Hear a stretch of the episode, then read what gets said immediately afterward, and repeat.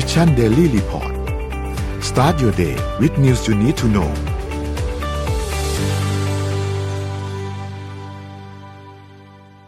สวัสดีครับยินดีต้อนรับเข้าสู่ Mission Daily Report ประจำวันที่17พฤษภาคม2565นะครับวันนี้คุณอยู่กับพวกเรา3คนตอน 7:00 นถึง 8:00 นเช้าสวัสดีพี่แจ็คสวัสดีพี่ปิ๊กครับสวัสดีครับสวัสดีชนนท์สวัสดีพี่ปิ๊กนะครับครับผมวันนี้วันอังคารนะครับเมื่อวานนี้วันหยุดนะครับเราหยุดกันไป3วันเสาร์อาทิตย์จันทร์นะครับเดี๋ยววันนี้เราค่อยๆมาอัปเดตเรื่องราวต่างๆกันว่ามีอะไรเกิดขึ้นบ้างนะฮะแต่ว่าฟุตบอลช่วงเสาร์อาทิตย์จันทร์ที่ผ่านมานี่ก็สนุกสนานมากนะฮะพรีเมียร์ลีกนี่ตีลังกาไปตีลังกามาเดาไม่ถูกครับว่าสุดท้ายแล้วจะจบยังไงทั้งแชมป์และโควต้าท็อป4นะครับเหวี่ยงมากเลยนะครับช่วงนี้บอกว่าโค้งสุดท้ายจริงๆนะฮะช่วงนี้จริงครับสัปดาห์นี้เป็นโค้งสุดท้ายของอะไรหลายๆอย่างเลยครับพี่แจ็คครับไม่ว่าจะเป็นฟุตบอลและรวมถึงสนามผู้ว่าด้วยครับเดี๋ยววันนี้เรามาพูดคุยกันนะครับว่าเป็นยังไงบ้างในช่วงสัปดาห์ที่ผ่านมาสำหรับผู้ว่านะครับเดี๋ยวเราไปอัปเดตตัวเลขกันก่อนเหมือนเคยครับตัวเลขล่าสุดนะครับเราฉีดวัคซีนไปได้เนี่ยรวมประมาณ 70,000 กว่าโดสนะครับซึ่งก็ถือว่าค่อนข้างน้อยลงไปเยอะแล้วล่ะนะครับแล้วก็เข็มที่3เองก็เพิ่มมาอีกประมาณเกือบ 60,000 โดสนะครับทีนี้สถานการณ์ผู้ป่วยครับถัดมาฮะตอนนี้เนี่ยมีผู้ติดเชื้อรายใหม่เนี่ยนะครับประมาณ 5,000 กว่ารายนะครับรักษาหายเนี่ยอยู่ประมาณ 9,000 นะครับตัวเลขผู้เสียชีวิตก็ลดลงเรื่อยๆนะครับตอนนี้อยู่ที่40คนนะครับซึ่งถือว่าเป็นข่าวดีมากนะครับตัวเลขผู้เสียชีวิตที่น้อยลงแบบนี้เนี่ยนะครับเราก็อยากให้ตัวเลขมันน้อยลงเรื่อยๆแบบนี้นะครับทีนี้ถัดมานะครับตัวเลขของใส่เครื่องช่วยหายใจอยู่ที่613นะครับอาการหนักอยู่ที่ 1,271 นะครับซึ่งก็ถือว่ายังทรงๆตัวเลขไม่ได้หนักมากนะครับเพราะฉะนั้นสถานการณ์ตอนนี้ค่อนข้างโอเคนะครับไปดูถัดมาครับตลาดหลักทรัพย์บ้านเรานะครับเซตนะครับไม่ได้มีการขยับนะครับ 1,584.38 นะครับหุ้นต่างประเทศครับดาวโจนส์ครับติดลบ 0.45% นะครับ NASDAQ ครับบวกติดลบ 1.06% นะครับ NYSE ติดลบ 0.08% ฟุตซี่นะครับติดบวกครับ 0.37% นะครับและหางเส็งครับติดบวก 0.26% นะครับราคาน้ำมันดิบก็ไม่ได้มีการปรับตัวมากนักนะครับแต่ว่าเราไม่ค่อยได้เห็นตัวเลขที่มันเป็นแนวๆนี้นะเพราะว่า WTI กับ Brent Crude Oil เนี่ยอยู่ที่ตัวเลขหลักเดียวกันเลยหลักหน่วยเดียวกันต่างกันแค่หลักทศนิยมนะครับคือ$111ต่อบาร์เรลนะครับทั้ง2เนี่ยบวกขึ้นมาไม่ถึง 1% ประมาณ 0.3 บ้าง 0.9 บ้างนะครับราคาทองคำก็ปรับตัวเล็กน้อยครับอยู่ที่ 1,812.40 นะครับบวกขึ้นมา 0.02% ก็ไม่ได้ปรับตัวมากนะครับคริปโตเคอเรนซีครับก็ยังหนักหน่วงอยู่นะฮะ Bitcoin ยังอยู่ประมาณ 29,000 นะครับ Ethereum อยู่ที่ 20,000 นะครับ Binance นะครับอยู่ที่ 294 นะครับแล้วก็ Terra หรือว่า Luna เนี่ยตอนนี้ก็เหมือนบ่อนครับถ้าพูดตามตรงนะเทอร่าตอนนี้ก็เหมือนบ่อนนะครับใครเข้าไปคือเข้าไปหมื่นอาจจะกลายเป็นล้านก็ได้เข้าไปหมื่นอาจจะกลายเป็นศูนย์ก็ได้เหมือนกันนะครับตอนนี้เทอร่าเนี่ยเหมือนบ่อนเลยนะครับไม่ต่างจากบ่อนเลยนะครับโซลาร่านะครับอยู่ที่ประมาณ53นะครับแล้วก็บิตคัพคอยอยู่ที่ประมาณ 3.5 นะครับนี่คืออัปเดตตัวเลขทั้งหมดครับครับก็เปิดสัปดาห์มานะฮะวันนี้วันแรกนะครับวันที่17พฤษภาคมนะฮะหลายๆคนนะครับน่าจะต้องไปส่งบุตรหลานที่โรงเรียนกันแล้วนะครับเพราะว่าวันนี้วันที่17เปิดเรียนวันแรกเนาะเปิดเรียนวันแรกนะครับเป็นการเปิดเรียนแบบออนไซต์นะฮะในภาคเรียนที่ 1/2565 นะครับพร้อมกันทั่วประเทศนะฮะก็เชื่อว่าโรงเรียนเอกชนโรงเรียนรัฐบาลเนี่ยครับก็น่าจะเปิดเทอมให้เรียนกันแบบออนไซต์เนี่ยในวันนี้เป็นวันแรกนะครับก็ไปดูสำหรับเรื่องที่น่ากังวลที่สุดนะครับสำหรับเรื่องของการเปิดเทอมนั่นก็คือเรื่องของสถานการณ์โควิด -19 นั่นเองนะครับก็ทางด้านกระทรวงสาธารณสุขเองนะครับก็ได้มีการออกมาคาดการณ์นะครับแล้วก็พร้อมกับชี้แนะนะครับแนวทางการปฏิบัตินะครับสำหรับโรงเรียนในช่วงโควิด -19 แบบนี้นะครับก็ไปเริ่มกันที่นายแพทย์สราวุธบุญสุขนะครับรองอธิบดีกรมอนามัยนะครับก็ได้มีการกล่าวว่าวันที่17พฤษภาคมนี้นะครับสถานศึกษาทั่วประเทศจะเปิดเทอมออนไซต์นะครับในภาคเรียนที่ 1/2565 พร้อมกันนะครับซึ่งกรมอนามัยเองก็ได้มีการย้ำนะครับให้สถานศึกษาเนี่ยปฏิบัติตามแผนเผชิญเหตุให้ครบถ้วนนะครับกรณีพบผู้ติดเชื้อโควิด -19 หรือผู้สัมผัสเสี่ยงสูงนะครับจะไม่มีการปิดชั้นเรียนนะครับหรือถ้าหากว่าเป็นโรงเรียนที่เป็นโรงเรียนประจำเนี่ยก็จะเน้นมาตรการ Sandbox Safety Zone in School นะครับหรือว่า SSS นะครับก็จะเป็นการเปิดเรียนออนไซต์แบบปกติแล้วก็ปฏิบัติตามมาตรการ Universal Prevention นะครับแล้วก็มีการประเมินผ่านแอปพลิเคชัน Thai Safe Thai แล้วก็เว้นระยะห่างของนักเรียนในห้องเรียนไม่เกินกว่า1เมตรนะครับตอนนี้นะครับก็ก่อนอื่นเลยไปดูกันที่โรงเรียนประจำกันก่อนนะครับโรงเรียนประจำเนี่ยผมเองก็ผ่านโรงเรียนประจำมาเหมือนกันนะฮะก็เข้าใจเลยว่า ความเสี่ยงสูงมากนะครับสำหรับโรงเรียนประจำนะฮะถ้าหากว่ามี1คนที่ติดเนี่ยก็หลายๆคนเนี่ยก็อาจจะมีความเสี่ยงตามไปด้วยนะครับก็ต้องบอกว่าสำหรับโรงเรียนประจำนะครับก็จะมีการปฏิบัติตนนะครับตามมาตรการนะฮะ Sandbox Safety Zone in School นะครับซึ่งก็จะเป็นระยะเวลา5วันแล้วก็สังเกตอาการอีก5วันนะครับถ้าหากว่าเป็นตามไกด์ไลน์ของกระทรวงสาธารณสุขเนี่ยนะครับSandbox Safety Zone เนี่ยนะครับก็จะเป็นการที่ให้นักเรียนเนี่ยนะครับมาที่โรงเรียนเป็นระยะเวลา14วันหรือ1ภาคการศึกษานะครับถ้าเป็นโรงเรียนประจำนะแล้วก็พยายามที่จะให้นักเรียนเนี่ยออกไปสัมผัสเสี่ยงสูงให้ได้น้อยที่สุดนะฮะแต่ก็ต้องอย่าลืมว่าครูบาอาจารย์เนี่ยก็อาจจะต้องมีการกลับบ้านไปเจอคนที่ครอบครัวเสาร์อาทิตย์ก็เดินไปทางไปท่องเที่ยวอะไรอย่างนี้นะฮะจะก็อาจจะยังมีความเสี่ยงอยู่นะครับแต่ก็ถือเป็นแนวทางปฏิบัติหนึ่งที่ช่วยลดความเสี่ยงได้นะครับแล้วก็ถ้าหากว่ามีการพบนะครับผู้ที่ติดนะครับเชื้อโควิด -19 เนี่ยนะครับก็อาจจะมีการแบ่งนะครับเป็นควอรันทีนโซนภายในโรงเรียนนะครับแล้วก็จะมีการหารือนะครับร่วมกับหน่วยบริการสาธารณสุขนะครับเพื่อที่จะแยกกักกันที่โรงเรียนหรือว่า school isolation นั่นเองนะครับก็อาจจะมีการพิจารณาร่วมกับหน่วยบริการสาธารณสุขในพื้นที่นะครับสำหรับโรงเรียนไปกลับนะครับก็ถ้าหากว่าครูนะครับนักเรียนหรือบุคลากรเนี่ยเป็นผู้สัมผัสเสี่ยงต่ำนะครับให้เปิดเรียนในพื้นที่สถานศึกษาออนไซต์ตามปกตินะครับใช้มาตรการ universal prevention นะครับก็เป็นการประเมินอาการนะครับในกักกันตัวเนี่ย5วันแล้วก็เฝ้าระวังตัวอีก5วันนะครับเช่นเดียวกันนะครับกรณีพบนักเรียนครูหรือบุคลากรที่ติดเชื้อนะครับให้ปฏิบัติตนดังนี้นะครับ1แยกกักตัวที่บ้านนะครับ home isolation นะครับแล้วก็หรือจะเป็น school isolation นะครับตามที่คณะกรรมการโรคติดต่อจังหวัดเนี่ยได้มีการพูดคุยนะครับแล้วก็มีการจัดรูปแบบการเรียนการสอนอย่างเหมาะสมนะครับแล้วก็ทำความสะอาดห้องเรียนนะครับอีกสิ่งเลยที่น่ากังวลก็คือว่าวันที่17นะครับเมื่อวานนี้เมื่อช่วงเสาร์ที่ผ่านมานะครับ14 15 16เนี่ยเป็นวันหยุดยาวนะฮะแล้วก็อาจจะมีความเสี่ยงที่ผู้ปกครองนะครับหรือว่าครอบครัวของนักเรียนเนี่ยมีการเดินทางหรือว่าคุณครูบุคลากรในการเดินทางท่องเที่ยวอะไรอย่างนี้นะฮะก็มีความกังวลเหมือนกันนะครับว่าอาจจะไม่ได้ป้องกันตัวเองเต็มที่นะครับในช่วงที่เดินทางท่องเที่ยวหรือว่าเดินทางกันในช่วงวันหยุดยาวนะครับแต่ว่าสิ่งที่สำคัญเลยนะครับกระทรวงสาธารณสุขเองก็ยังย้ำว่าจะไม่มีการบังคับตรวจ ATK ก่อนเข้าเรียนนะครับไม่ว่าจะเป็นประจำทุกๆ 3-5 วันหรือทุกสัปดาห์นะครับแต่ขอให้ตรวจเมื่อมีความเสี่ยงหรือเมื่อมีอาการนะครับก็ที่เหลือเนี่ยก็จะให้แนะนำนะครับให้เด็กนะครับมัธยมนะครับอายุ 12-17 เข้ารับวัคซีนเข็มกระตุ้นภูมินะครับแล้วก็เด็กประถมศึกษานะครับ 5-11 ปีนะครับเข้ารับวัคซีนเข็มปกติให้ครบโดสนะครับเพื่อลดความเสี่ยงอาการรุนแรงและก็การเสียชีวิตจากการติดเชื้อโควิด -19 นั่นเองนะครับก็อันนี้เป็นทางด้านของปลัดกระทรวงสาธารณสุขนะครับนายแพทย์กิตติภูมิวงศ์รจิตนะครับออกมายืนยันนะว่าจะไม่บังคับให้ตรวจ ATK ทุกๆสัปดาห์หรือว่าอะไรแบบนี้นะครับก็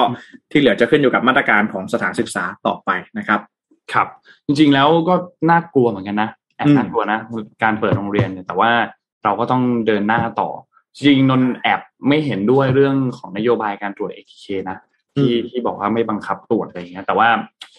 ก็มองได้หลายมุมแหละเพราะว่าถ้าจะให้บังคับตรวจต่อไปเรื่อยๆนี่มันก็ใช้ชีวิตลำบากเหมือนกันเนาะสำหรับเรื่องของไหนจะเรื่องความพร้อมอีกนะบางบ้านอาจจะมีไม่มี ATK อะไรหนังก็มีการจัดหามาให้อะไรแบบนี้อีกนะฮะคิดว่าก็ต้องลองดูครับยังไงก็ต้องค่อยๆเปิดดูแล้วก็ค่อยๆทำตามสถานการณ์ไปแก้ไขตามสถานการณ์ไปขึ้นอยู่กับแต่ละโรงเรียนว่าจะเจอเหตุการณ์เจอผู้ติดเชื้อเพิ่มเติมขึ้นมาไหมอะไรอย่างนี้เนาะแต่ดีครับเปิดสักทีครับดีแล้วครับทีเพราะว่า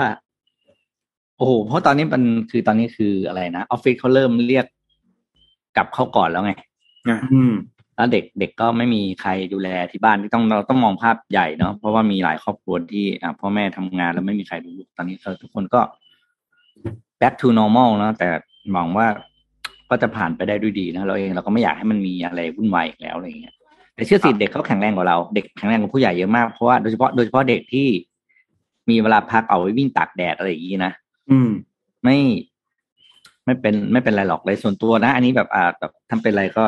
ไม่อยากให้เป็นละแต่เชื่อว่าถ้าเด็กได้วิ่งเล่นได้เจอแดดเจออะไรใช้ชีวิต outdoor เนี่ยเขาโอเคครับพี่บิ๊กมีสแตทหรือเปล่าวันนี้มีสแตทมาเล่าให้ฟังแล้วเดี๋ยวจะไปต่ออีกส่วนนึงด้วยซึ่งน่าสนใจมันต่อเนื่องกันนะครับไปดูสแตทกันก่อนครับ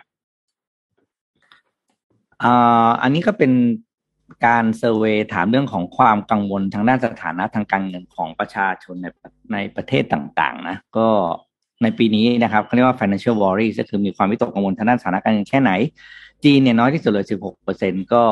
แต่ก็ถือว่าเยอะนะถาม100คน 16% บอกว่ากังวลกับสถานะทางการเงินของตัวเองสูงสุดคือรัสเซียครับคือเกินครึ่งถาม100คน52คนบอกค่อนข้างวิตกกังวลเลยรองลงมาก็อะไรนะซิมบับเวป่ะCA ใช่แล้วก็ไล่ๆลงมาเรื่อยๆนะครับต่อมาครับทีนี้รัสเซียเนี่ยเมื่อวันอาทิตย์ที่ผ่านมามีข่าวสำคัญอันนึงเกี่ยวกับ NATO ครับก็คือฟินแลนด์กับสวีเดนเนี่ยได้เขาเรียกว่าบรรลุข้อตกลงแล้วที่จะเข้าร่วมกับ NATO นะครับทีนี้ผลการสำรวจตัวนี้มันทำก่อนที่วันที่จะประกาศวันอาทิตย์ที่ผ่านมาเขาถามประชาชนของฟินแลนด์กับสวีเดนว่าอยากจะเข้าร่วมกับ NATO แค่ไหนแล้วอ่ะตั้งแต่ก่อนที่จะมีเรื่องของยูเครนรัสเซียยูเครนรอบนี้กับหลังนะครับดูต้องดูสีฟ้าคือก่อนนะเมื่อเดือนตุลาคมปีที่ผ่านมาของฟินแลนด์เนี่ยแค่ 24% เองนะครับที่บอกว่าควรจะร่วมกับ NATO กับสวีเดนเนี่ย 37% แต่พอหลังจากมีเรื่องขึ้นมาเนี่ยฟินแลนด์เนี่ยจาก24ขยับขึ้นเป็น 76% นะครับแล้วก็สวีเดนก็เพิ่มขึ้นเป็น 48% นะครับก็คือแปลว่าทุกคนบอกว่าเขาทุกคนคือประชาชนเนาะบอกว่าโอเคละควรจะเข้าร่วมได้แล้วเพราะว่า2ประเทศนี้ไม่เข้าร่วมมานานมากก็หลายสิบปีนะครับเป็น military non alignment มานานมากและครั้งนี้จะเป็นจุดเปลี่ยนที่สำคัญเลยของ NATO นะครับต่อมาครับอันนี้เดี๋ยวจะหาข้อมูลมาเล่าให้ฟังในสัปดาห์หน้านะครับก็คือเรื่องของการรวมประเทศไอร์แลนด์แต่เราไม่เคยคุยเรื่องไอร์แลนด์เลยใน MDR ตลอด2ปีนะครับแล้วต้องเล่าให้ฟังก่อนไอร์แลนด์จะมีไอร์แลนด์เหนือเนาะซึ่งเขาแยกมานานแล้วละหลายสิบปีนะครับก็ดูตั้งแต่โอ้โหหลายสิบปีเลยแล้วตลอดเนี่ยก็จะมีการเขาเรียกว่าประเทศไอร์แลนด์เนี่ยมีการบริหารในพรรคการเมืองพรรคหนึ่งมาตลอดเพราะว่าไม่ได้เขาไม่ใช่เผด็จการนะแต่ว่านโยบายจะเป็นไปทางนั้นนะครับแล้วก็คือการแยกไอร์แลนด์แต่มาปีนี้ครับปี2022เนี่ยครับพรรคซินไฟน์เนี่ยชนะเลือกตั้งแล้วมีเสียงที่นั่งในสภามากกว่าและพรรคนี้มีนโยบายที่จะรวมไอร์แลนด์เพราะฉะนั้นมีความเป็นไปได้สูงที่จะเกิดการเปลี่ยนแปลงครั้งใหญ่กับไอร์แลนด์นะครับคือไอร์แลนด์กับไอร์แลนด์เนี่ยอาจจะเป็นประเทศเดียวกันได้ซึ่งเดี๋ยวจะเอาข้อมูลให้เราฟังว่าเกิดอะไรขึ้นกับ2ประเทศนี้ครับทำไมเขาถึงแยกกันแล้วมีความเป็นไปได้มากแค่ไหนที่เขาจะรวมกันนะครับแต่นี่คือครั้งแรกเลยนะครับปี2022เห็นไหมสีเขียวชนะสีส้มย้อนกลับไปตั้งแต่ที่ไอร์แลนด์มีเลือกตั้งสมัยนู้นตั้งแต่ปี1998ก็30ปีมาแล้วนะครับต่อไปครับอันนี้เป็นเรื่องของศุกร์ที่ผ่านมาเป็นศุกร์13ใช่ไหมครับก็เขาก็จะเก็บเรื่องของสถิติครับหนังเรื่องศุกร์13เรื่องภาคไหนที่ทำเงินได้สูงสุดก็เป็น Friday 13รุ่นเวอร์ชันปี1982ที่เป็นเวอร์ชันออริจินอลเลยนะคือทำเงินสุดไม่มีใครชนะได้เลยนะครับแล้วก็ไล่ลงมาเจสันครับเจสันได้เป็นแฟนหนังสยองขวัญน่าจะจำเขาได้ดีโผล่มากับจอบกับเสียมกับอะไรนะสารพัดอาวุธแล้วก็หน้ากากสีขาวนะครับต่อมาครับนี่ดูจำนวนการใช้รถไฟฟ้านะครับต่อจำนวนประชากร 100,000 คนเทียบกันระหว่างทาง EU กับทางสหรัฐอเมริกานะครับ EU เนี่ยแซงเขาเรียกว่าแซงขาดเลยคือเทียบต่อประชากร 100,000 คนเนี่ย EU ปัจจุบันนี้นะมีรถไฟฟ้า997คันก็เกือบ 1% นะครับขณะที่ทางสหรัฐอเมริกาอยู่ที่556คันก็คือ 0.5% โดยประมาณครับต่อมาครับน่าจะอันสุดท้ายอันนี้สายบอลจำนวนยูโรปาลีกทีมที่เป็นแชมป์ยูโรปาลีกนะครับก็หลักๆก็ตอนนี้ก็จะเป็นสเปนนะเป็นแชมป์อยู่แล้วก็ลองจำนวนครั้งนะครับแล้วก็ลองมาก็เป็นอังกฤษแล้วก็อิตาลีแล้วก็กระจายกันไปสไลด์สุดท้ายครับอันนี้ชัวร์ละภาพต่อมาครับก็คือยูฟ่าแชมเปี้ยนลีกที่จะชิงกันของปีนี้นะครับระหว่างลิเวอร์พูลกับเรอัลมาดริดเนี่ยก็มีการเก็บสถิติคือจำนวนผู้เล่นที่เป็นผู้เล่นหลักในทีมที่เป็นรายชื่อตัวจริงในทีมเนี่ยมีกี่คนที่เคยผ่านการเล่นแชมเปี้ยนลีกมาแล้วอย่างน้อย1ครั้งนะครับตอนนี้แปลว่าภาษีของลิเวอร์พูลดีกว่านะ 64% ของผู้เล่นเคยผ่านแชมเปี้ยนลีกมาแล้วขณะที่เรอัลมาดริดเนี่ยอยู่ที่ 43% เท่านั้นเองก็เพราะว่าก็มีการโรเตทผู้เล่นนะตอนนี้เรอัลมาดริดก็กำลังอยู่ในช่วงถ่ายเลือด กำลังปั้นดาวรุ่งขึ้นมาใหม่อะไรอย่างเงี้ยนะครับเพราะฉะนั้นเนี่ยคือถามชาติเนี่ยบอกอะไรมันบอกถึงความสามารถในการรับมือแรงกดดันในวันชิงคือการเกมนัดชิงมันเพรสเชอร์สูงมากแล้วคนที่ผ่านไอ้เกมใหญ่ๆมาเนี่ยมันจะนิ่งกว่าไอ้อาการเป๋อเหลอเตะพลาดเตะวืดอะไรจะไม่ค่อยมีนะครับแต่ก็นะเรอัลมาดริดก็คือเรอัลมาดริดนะครับใช่ครับปีนี้เรอัลมาดริดนี่หนีตายมา 2-3 ครั้งแล้วนะฮะในยูฟ่าเนี่ยโดนเขานำก่อนแล้วสุดท้ายพลิกกลับมาชนะนี่ไม่ธรรมดานะครับเบนเซม่าฮอตมากครับปีนี้กลายเป็นว่าชนะเลิศกลายเป็นว่าแก่แล้วแต่ว่าฟอร์มดีสุดน่าจะดีสุดในชีวิตแล้วหรือเปล่าไม่รู้เหมือนกันนะครับเอ็มบัปเป้จะมาต้องรีบทำผลงานโอ้จะมาไหมฮะจะอยู่นี่เขารู้สึกว่าจะตัดใจเร็วๆนี้ด้วยนะเร็วๆนี้ครับก็จริงๆมีหลายเรื่องเหมือนกันนะเคยเจอเรื่องฟุตบอลเนี่ยก็บอกว่าจริงๆลีกอังกฤษหรือว่าพรีเมียร์ลีกที่เราดูเนี่ยเป็น best league in the world นะฮะเป็นลีกฟุตบอลที่ดีที่สุดในโลกก็จริงแต่ว่าทีมของอังกฤษเนี่ยประสบความสำเร็จบนเวทียุโรปค่อนข้างน้อยนะถ้าเหมือนเทียบกับทีมจากสเปนทีมจากอิตาลีหรือว่าอะไรแบบนี้นะฮะแต่ถ้าเราลองเทียบกันดูนะนี่ก็อาจจะเป็นเรื่องของความรู้สึกหรืออะไรแบบนี้หรือเปล่านะครับแต่ก็ต้องลองดูอย่างเช่นยูโรปาลีกปีนี้เนี่ยก็ไม่ใช่ทีมจากอังกฤษที่เข้าชิงเนาะแล้วก็ต้องบอกว่าหลายๆทีมจากเกาะอังกฤษเองเนี่ยถ้าไม่นับลิเวอร์พูลเนี่ยก็น้อยทีมเหมือนกันนะฮะที่จะสามารถเข้าสู่รอบชิงได้บ่อยๆนะครับใช่จริงครับนะน่าสนุกครับปีนี้บอลยังดูสนุกอยู่ลิเวอร์พูลก็ยังลุ้น4แชมป์อยู่นะครับใช่ตอนนี้ได้มาแล้ว2นะฮะลิเวอร์พูลยังคงลุ้น4สะบักสะบอมเดี๋ยวขอพี่ต่อเรื่องรัสเซียครับดีเลยครับก็คือพอสวีเดนกับฟินแลนด์เนี่ยเขาประกาศว่าเขาจะจอยนะครับก็เขาเรียกคำว่าประกาศนี่คือเป็น initial นะอย่างที่เราทราบกระบวนการนั่นคือทาง NATO ต้องอนุมัติต้องโหวตก่อนนะครับคือไม่ใช่เดินเข้าไปถือใบสมัครแล้วเขาจะรับเลยนะแต่ประเทศชาติสมาชิกเนี่ยต้องลงคะแนนกันว่าโอเคจะรับเข้าหรือไม่รับนะครับทีนี้ทันทีที่สวีเดนกับฟินแลนด์ประกาศปุ๊บเนี่ยแน่นอนครับทางรัสเซียก็ไม่ชอบหรอกเรื่องแบบนี้ใครจะชอบใช่ไหมก็ทาง CNBC เนี่ยเขาก็ทำบทสรุปออกมาเป็นบทวิเคราะห์นะครับว่า3อย่างที่น่าจะเกิดขึ้นหลังจากนี้หลังจากที่มีการตอบแสดงความจำนงจะเข้า NATO นะครับอย่างแรกเลยก็คือทางรัสเซียเนี่ยจะต้องมีการแสดงสัญญานุภาพทางทหารเพิ่มขึ้นเพื่อที่จะเป็นการบอก NATO ว่าอย่าได้คิดอะไรมากไปกว่านี้เพราะฉะนั้นแปลว่าเราจะเห็นเรื่องการแสดง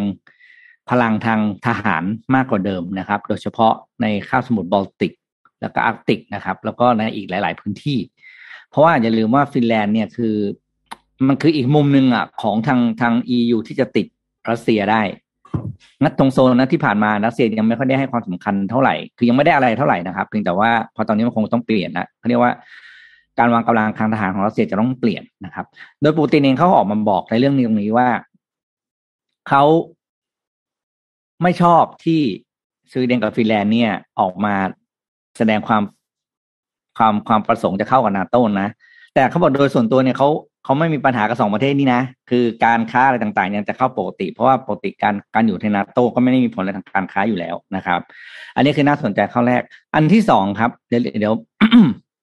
ฝากขึ้นภาพแผนที่ที่อยู่ในข่าวนี้ให้ด้วยเนาะจะได้เห็นพื้นที่ว่ามันติดกันจริงๆนะครับข่าวที่2ครับคือเรื่องของไซเบอร์แอทแทคและกำลังทางทหารเนี่ยแน่นอนว่าสวีเดนกับฟินแลนด์เป็นหนึ่งประเทศที่เป็นฮับของข้อมูลสำคัญต่างๆเยอะมากนะครับแล้วก็การที่เข้าทางนี้เข้ากับ NATO เนี่ยแน่นอนมันจะเป็นเป้าในเรื่องของหลายๆอย่างและแน่นอนสิ่งที่ทางรัสเซียจะสามารถทำได้นะในแง่ของการรู้สึกว่าแสดงความไม่พอใจแต่ไม่ใช้ความรุนแรงเนี่ย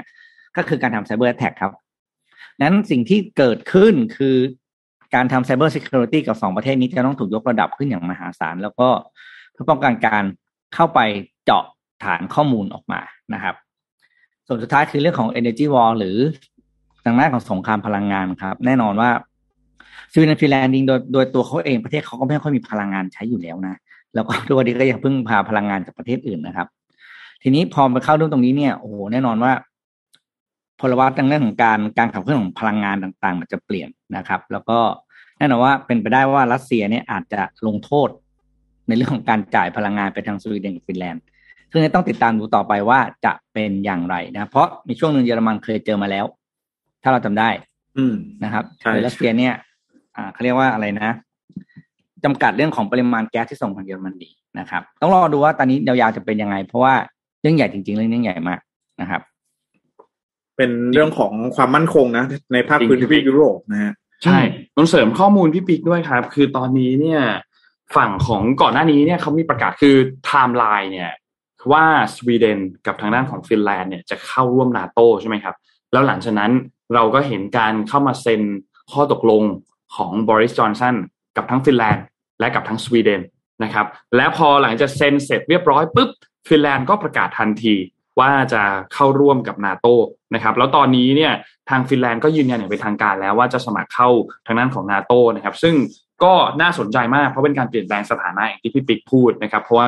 ยาวนานมากที่เป็นกลางทางเขาเรียกว่าเป็นกลางทางการทหารไม่ได้ฝักฝ่ายใดทางการทหารเนี่ยนะครับก็ตอนนี้ก็อยู่ในกระบวนการสมัครเรียบร้อยแล้วเนี่ยนะครับทางด้านของซานามารินนะครับซึ่งเป็นนายกรัฐมนตรีของฟินแลนด์เนี่ยก็มีการกล่าวพูดถึงว่าข้อเสนอก็จะถูกส่งไปที่รัฐสภานะครับแล้วก็น่าจะมีการตัดสินใจในอีกเร็วๆนี้นะครับสำหรับการโหวตของที่รัฐสภานะครับแล้วก็โพลที่พี่ปิ๊กเอามาเนี่ยอันนี้แสดงให้เห็นชัดเจนเลยนะครับที่ฟินแลนด์ที่มีการเบี่ยงค่อนข้างชัดเจนมากๆสำหรับความต้องการของประชาชนในการที่จะเข้าร่วมทางด้าน NATO นะครับฝั่งของสวีเดนเองก็เช่นเดียวกันครับพรรครัฐบาลของสวีเดนคือสวีเดนต้องบอกว่าคะแนนไม่ได้ห่างเนาะสำหรับคนที่อยากเข้าร่วม NATO กับไม่อยากเข้าร่วมเนี่ยคะแนนมันค่อนข้างใกล้เคียงกันนะครับแต่ว่าทางด้านของนายกรัฐมนตรีนะครับแมกดาเลน่าแอนเดอร์สันนะครับที่อยู่พรรคสังคมประชาธิปไตยหรือว่าโซเชียลเดโมแครตเนี่ยนะครับก็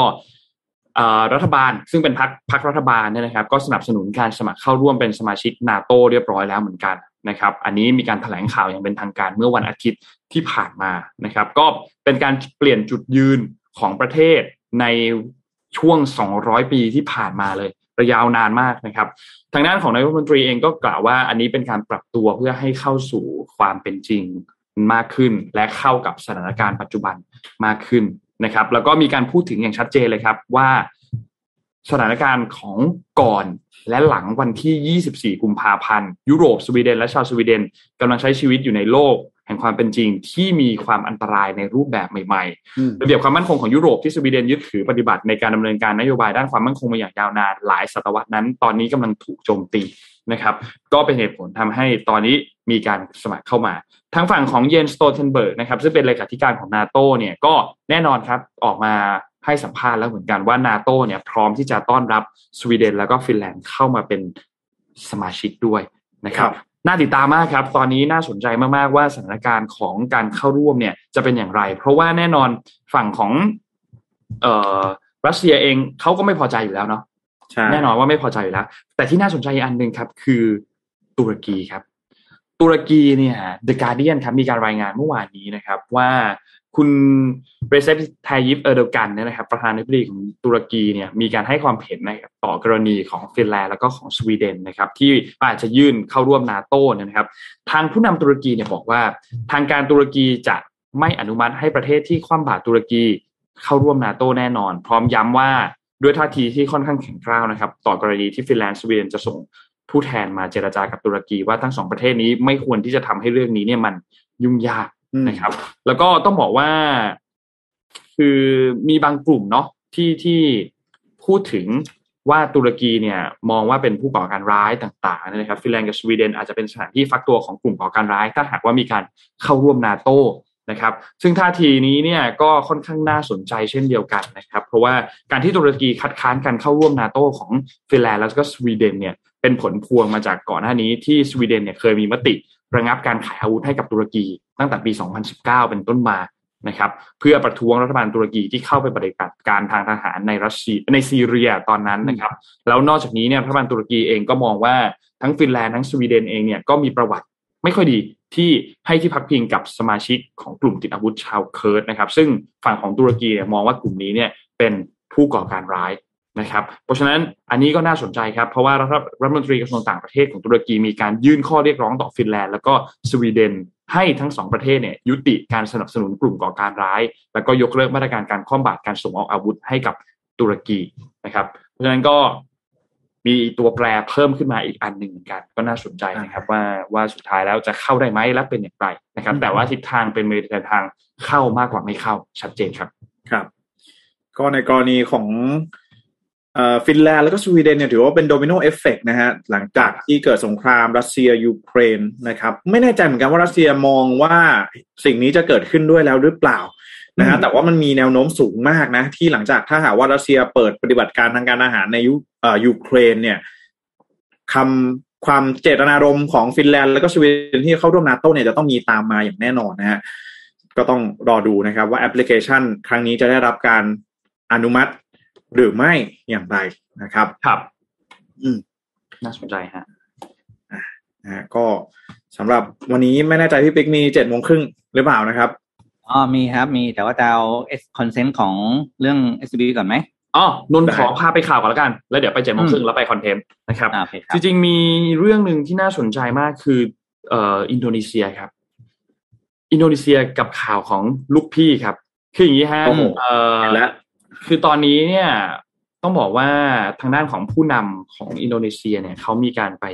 ปที่อเมริกาโจโควิโดโดใช่ครับถูกต้องครับโจโควิโดโดเนี่ยนะครับก็เข้าไปพบทางด้านของอีลอนมัสก์ด้วยหลังจากที่มีการประชุมอาเซียนแล้วก็สหรัฐเรียบร้อยแล้วเนี่ยนะครับทางด้านเขาก็เปิดเผยทาง Facebook เลยเดี๋ยวให้ทีมงานเอาภาพขึ้นมาโนไม่ได้ส่งภาพเข้าไปขอโทษทีนะครับมีการเปิดเผยภาพขึ้นมาเลยว่ามีการพูดคุยกันระหว่างCEO ของ Tesla แล้วก็ SpaceX นะครับ Elon Musk นะครับแล้วก็โจโควิโดโดนะครับซึ่งเป็นประธานาธิบดีของอินโดนีเซียนะครับที่สำนักงานใหญ่ Tesla ในรัฐเท็กซัสของสหรัฐอเมริกานะครับซึ่งอันนี้ก็เป็นการเยือนหลังจากที่ผู้นำของอินโดนีเซียเนี่ยมีการเข้าร่วมประชุมสุดยอดอาเซียนสหรัฐในช่วงปลายสัปดาห์ที่ผ่านมานะครับซึ่งน่าสนใจมากเพราะว่าในโพสต์เนี่ยเขาระบุสั้นๆครับว่าเขาก็มีการพูดคุยกับอีลอนมัสก์ต่างๆเรื่องเทคโนโลยีเรื่องนวัตกรรมต่างๆนะครับแต่แถลงการณ์ของรัฐบาลอินโดนีเซียที่ออกมาหลังจากนั้นเนี่ยเขาบอกว่า CEO ของ Tesla จะมีแนวโน้มที่จะมีการร่วมมือกับทางอินโดนีเซียในหลากหลายรูปแบบนะครับเพราะว่ามองว่าอินโดนีเซียเนี่ยมีศักยภาพหลายด้านนะครับซึ่งหลายรูปแบบในที่นี้จะเกิดอะไรขึ้นบ้างเราลองคาดเดากันก่อนนะครับเรื่องแรกครับอาจจะมีการหวังให้บริษัทรถยนต์ไฟฟ้าอย่าง Tesla เนี่ยเข้ามาลงทุนโรงงานแบตเตอรี่ในอินโดนีเซียนะครับในเอเชียเนี่ยต้องบอกว่าเรายังมีตัวโรงงาน Gigafactory เนี่ยยังไม่เยอะเนาะหลักๆเองก็จะเห็นที่จีนใช่ไหมครับที่มีโรงงาน Gigafactory เนี่ยสร้างอยู่ที่เซี่ยงไฮ้นะครับอันนี้ก็จะเป็นอีกจุดหนึ่งที่ค่อนข้างน่าสนใจนะครับเพราะว่าก่อนที่จะมีการเดินทางมาเยือนในครั้งนี้เนี่ยมีผู้แทนของรัฐบาลอินโดนีเซียเนี่ยมาพูดคุยกับบริษัท Tesla เนี่ยหลายครั้งแล้วนะครับแต่ครั้งนี้เป็นครั้งที่ผู้นำของประเทศเนี่ยมาเยือนด้วยตัวเองนะครับในช่วงหลายปีที่ผ่านมาเนี่ยทางการอินโดนีเซียเนี่ยมีการเข้ามาพูดคุยกับ Tesla ให้ต้องการเข้าไปลงทุนในอุตสาหกรรมนิกเกิลแล้วก็โรงงานที่เกี่ยวกับแบตเตอรี่ในอินโดนีเซียมาโดยตลอดนะครับและนอกจากนี้ก็มีการเสนอให้ SpaceX เนี่ยซึ่งเป็นบริษัทเกี่ยวกับการเดินทางบนอวกาศเนี่ยนะครับเข้าไปลงทุนในอินโดนีเซียด้วยเช่นเดียวกันนะครับเสนอตัวเป็นเขาเรียกว่าเป็นที่ตั้งฐานยิงจรวดของ SpaceX มาแล้วด้วยนะครับที่อินโดนีเซียเนี่ยนะครับและต้องบอกว่าอินโดนีเซียน่าสนใจมากเพราะว่าอินโดนีเซียเนี่ยเป็นประเทศที่มีทรัพยากรนิกเกิลมากที่สุดในโลกและนิกเกิลเป็นวัตถุดิบสำคัญมากในการผลิตแบตเตอรี่สำหรับรถยนต์ไฟฟ้านะครับเพราะฉะนั้นการที่อินโดนีเซียเข้ามาผลักดันให้ตัวเองมีบทบาทในอุตสาหกรรมรถยนต์ไฟฟ้ามากขึ้นอันนี้เลยเป็นจุดที่น่าจะดึงดูดนักลงทุนได้พอสมควรเลยก่อนหน้านี้มีนักลงทุนจากที่เกาหลีใต้มีนักลงทุนจากที่จีนเริ่มเข้าไปลงทุนที่อินโดนีเซียเรียบร้อยแล้วนะครับเพราะฉะนั้นถ้าหากว่ามี Tesla มี Elon Musk เข้าไปลงทุนด้วยอีกเนี่ยอินโดนีเซียก็จะเป็นจุดที่เขาเรียกว่าสร้างความน่าสนใจให้กับนักลงทุนในการเข้าไปลงทุนได้มากยิ่งขึ้นอย่างชัดเจนมากๆนะครับคืออินโดนีเซียนอกจากนิกเกิลแล้วยังมีทองแดงยังมีดีบุกด้วยนะครับซึ่งก็เป็นต้องบอกว่านักลงทุนชาวต่างชาติเนี่ยมองว่าทรัพยากรธรรมชาติเหล่านี้เนี่ยที่อุดมสมบูรณ์เนี่ยเป็นแหล่งที่น่าลงทุนและมีมูลค่าหลายพันล้านดอลลาร์ครับน่าติดตามมากครับคือยังไม่มีบรรลุข้อตกลงมานะมีเพียงแค่ภาพถ่ายมีเพียงแค่การพูดคุยเกิดขึ้นครับตามจีบเลยนะฮะตามจีบเลยครับคือเรียกว่าแหมเห็นเขาแล้วก็อิจฉานะคือเขาขยันเขาหาคือบางอย่างของบางอย่างมันลอยเฉยไม่ได้ไงครับมันต้องวิ่งเข้าไปแล้วก็บอกว่าเอ้ยประเทศเรามีอะไรดีนะแล้วก็ทำยังไงเราสนใจไหมอะไรอย่างนี้แล้วก็คืออยากเห็นอะไรแบบเนี้ยวิ่งเข้าไปหาอะไรที่มันเป็นอนาคตน่ะ แล้วก็สามารถจ้างงานได้อะไรได้เนาะครับรู้อาจจะได้อะไรมาบ้างแต่ว่าเท่าที่เราทำข่าว MDR มา2ปีเนี่ยตั้งแต่โรงงานเขามีการปิดกันไปเยอะๆมี supply chain เรียกว่า disruption น่ะโรงงานมีแต่ของบ้านเราได้ยินแต่ข่าวโรงงานปิดไปอ่ะแต่ไม่ค่อยมีมาเปิดอ่ะครับปิดจากเราปิดจากจีนปิดจากญี่ปุ่นอะไรอย่างเงี้ยนะแล้วก็ไปเปิดที่เวียดนามไปเปิดที่ฟิลิปปินส์ที่อินโดนีเซียอะไรอย่างเงี้ยเนี่ยเนาะเหมือนอีลอนมัสก์บอกว่าจะมาอินโดด้วยนะเหมือนพูดกับโจโกวิโดโดว่าเดี๋ยวจะมาเยือนนะจะมาเยือนนะฮะน่าสนใจมากเลยนะอันนี้เป็นมูฟเมนท์ที่น่าสนใจมากเพราะว่าอีลอนมัสก์เนี่ยกำลังถูกจับตามองมากเลยเนาะในยุคปัจจุบันนะตอนนี้แล้วรวมถึงเทรนด์ของรถยนต์ไฟฟ้าด้วยจริงๆบ้านเราก็เพิ่งมีการประกาศเรื่องของลดภาษีนำเข้าใช่ไหมครับใช่ใช่ไหมก็รอดูครับน่าสนใจครับตอนนี้เวียดนามอินโดมาเลเนื้อหอมมากเลยนะแต่ไทยที่ดูเงียบๆเหมือนกันนะฮะเรื่องของการลงทุนจากต่างประเทศเนี่ยอย่างเช่นล่าสุดนี้ก็มีเลโก้ใช่ไหมที่ไปเปิดโรงงานที่เวียดนามใช่ฮะมาเลก็เราเงียบมานานละใช่เงียบมานานเหมือนกันนะฮะ เราติดแทรปหลายอย่างครับแทรปในเรื่องค่าแรงด้วยเรื่องของคุณภาพของแรงงานด้วยนะครับแล้วก็เรื่องของยุทธศาสตร์ในการวางรถแบบประเทศระยะยาวด้วยเราติดหลายเรื่องจริงครับเราว่าติดหลายเรื่องจริงครับคือ ตอนนี้เป็นวันพี่ก็ยังทำงานที่เกี่ยวข้องกับโรงงานอยู่นะครับแล้วก็เฮ้ยคนไทยนี่แม่เว้ยจะบอกจริงๆนะแจ็คนนท์ที่ทำงานไม่ทนจริงๆนะอันนี้ก็แบบก็เล่าให้ฟังได้แหละผมเชื่อว่าไม่ใช่โรงงานที่มีปัญหาที่เดียวหรอกก็มาทำก่อนวันนี้ฝนตกไม่มาอย่างเงี้ยอันนี้อะไรร้อนไม่มาเลยโว้ตายแบบเนี่ยแหละเนี่ยจะเป็นปัญหาที่เรียกว่ามันสะสมไปเรื่อยๆนะแล้วสุดท้ายคนที่เขามาตั้งโรงงานแล้วเขาเจอคุณภาพแรงงานแบบนี้อ่ะเขาไปอยู่ที่อื่นดีกว่าแค่นี้แหละอะไรอย่างเงี้ยเนาะอ๋อไป 7:30 7:30เลยครับพี่บิ๊กมา 7:30 ครับเปิดขึ้นมาเลยวันนี้เป็นจาก allbusiness.com นะครับชื่อตอนว่ากลยุทธ์ในการต่อรองที่ช่วยให้เราปิดการเจรจาได้ดีขึ้นนะครับมี11ข้อด้วยกันเดี๋ยวจะเล่าเร็วๆนะเดี๋ยวกินเวลานานไปครับอันแรกเลยคือ ก่อนจะไปเจรจาต่อรองกับใครเราต้องประเมินสถานการณ์ก่อนว่าคนที่เราจะไปเจรจาด้วยเขาอยากได้เรื่องอะไรที่เป็นเรื่องสำคัญที่สุด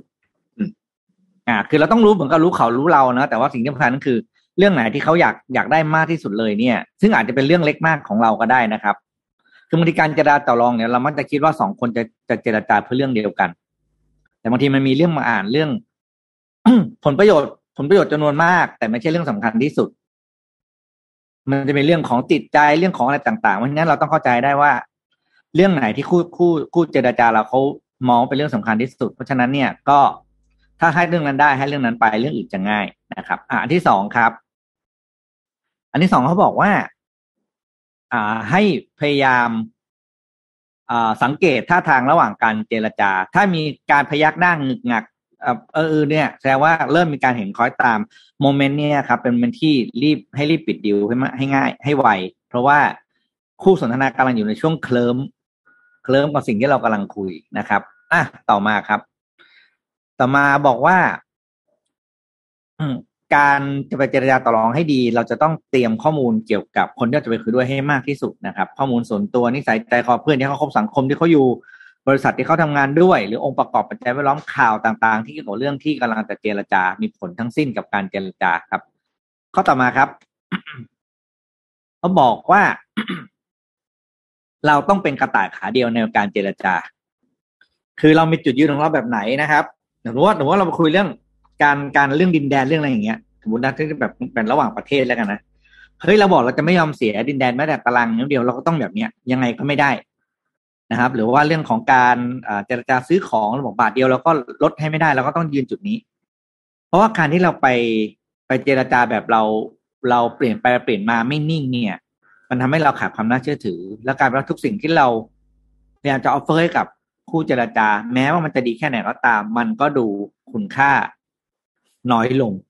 ถ้าเราเป็นคนพูดแล้วเราดูมีท่าทีที่มันไม่ค่อยน่าเชื่อถือนะครับข้อต่อมาครับ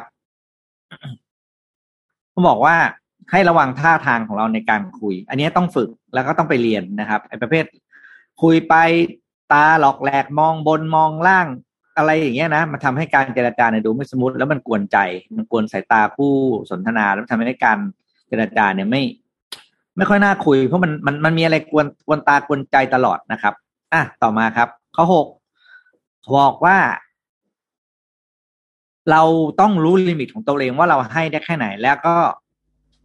ให้อยู่ในเขาเรียกว่าให้ได้แค่ไหนคือให้ได้มากสุดกับน้อยสุดเท่าไหร่นะครับเราจะได้ประมาณเหมือนกับเรารู้กระเป๋าเราอะให้ได้แค่ไหนเราจะเก็บอันนี้ไว้เป็นก๊อก2ก๊อก3นะครับไม่ต้องเปิดบทตั้งแต่ครั้งแรกเพราะเปิดตั้งแต่ครั้งแรกแปลว่าคุณไม่มีที่ถอยแล้วนะครับข้อ7ครับข้อ7บอกว่าให้ลองซ้อมบทสนทนาของเราพูดให้ฝั่งตรงข้ามพูดคำว่า yes ให้ได้คำว่า yes ถ้าออกจากปากผู้สนทนาแล้วเนี่ยครับมันจะเป็นสิ่งที่ทำให้เขารู้สึกผ่อนคลายแล้วก็เขาเรียกลดกำแพงลงพอมัน yes ปุ๊บเนี่ยเรื่องอื่นมันจะเริ่มง่ายแล้วนะครับเพราะหน้าเนี้ยต้องเตรียมสคริปต์ในการคุยให้ดีนะครับข้อ8ครับ อดทนการเจรจาไม่ได้แปลว่าคุณต้องคุยครั้งเดียวจบครั้งนี้ไม่ได้รอบหน้าไปคุยใหม่ครั้งที่2ไม่ได้ไปคุยครั้งที่3นะครับแต่ค่อยๆนวดไปเรื่อยๆข้อ9ครับข้อ9บอกว่า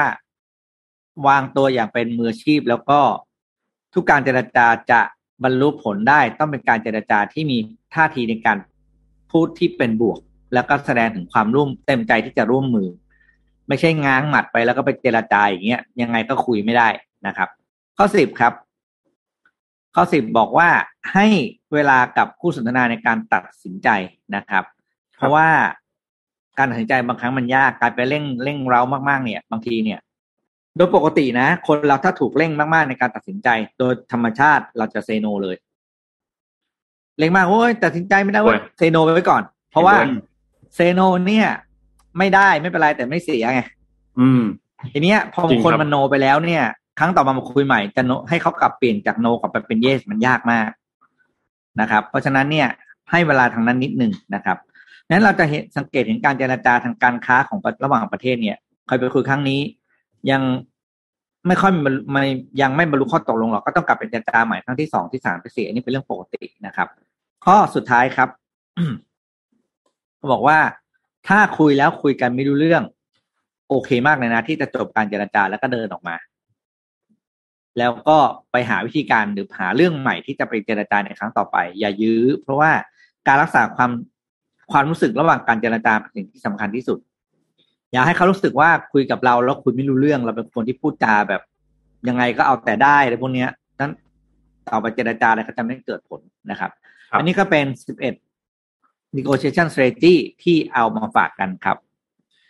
แหมมาหลังข่าวโจโกวิโดโดไปเจออีลอนมัสก์พอดีเลยนะฮะนั่นแหละประมาณนั้นแหละแต่ว่าไม่เลยนะฮะเกี่ยวกับเรื่องการเจรจาเหมือนบอกใครหรือเปล่าเหมือนที่เอามาฝากแฟนๆ MDR ทุกท่านแล้วกันนะฮะครับแหมจังหวะพอดีจริงๆครับพี่แจ๊คจังหวะพอดีจริงๆครับจังหวะพอดีจริงๆเราพามาดูต่อครับพามาดูต่อที่เรื่องของการส่งออกบ้างครับว่าส่งออกในปี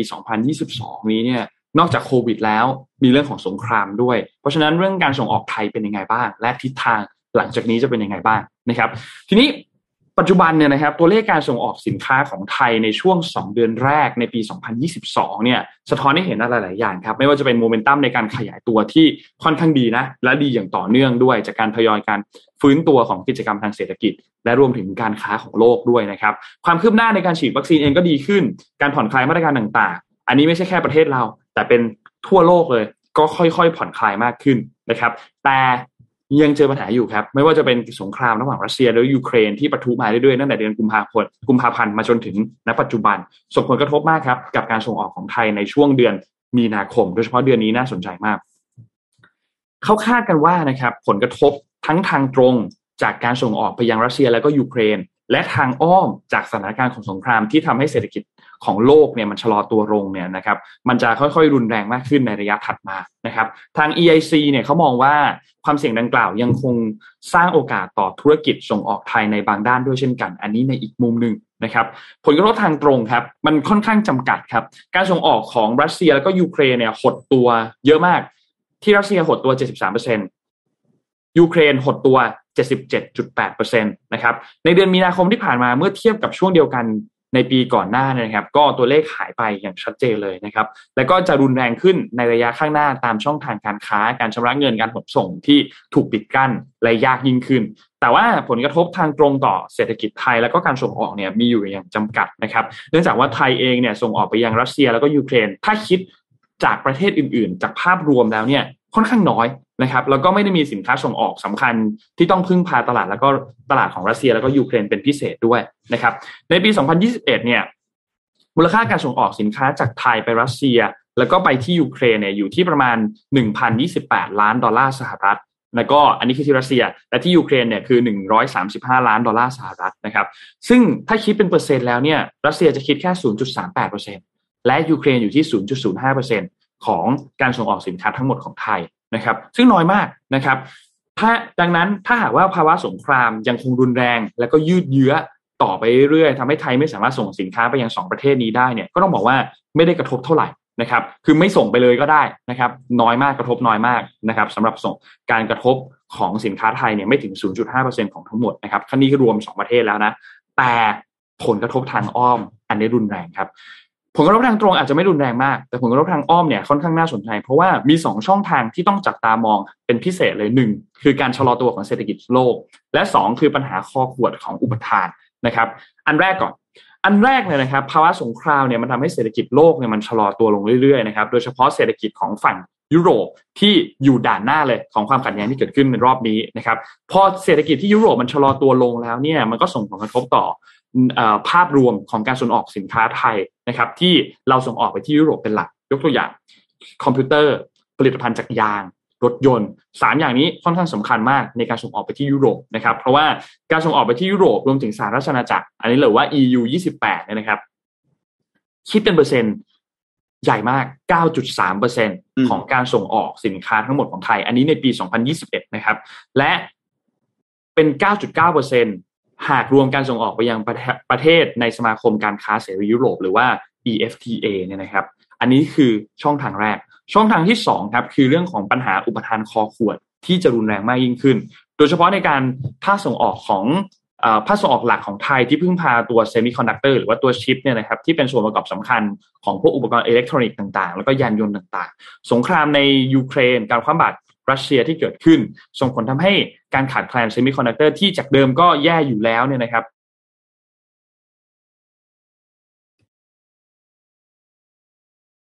ผู้ส่งออก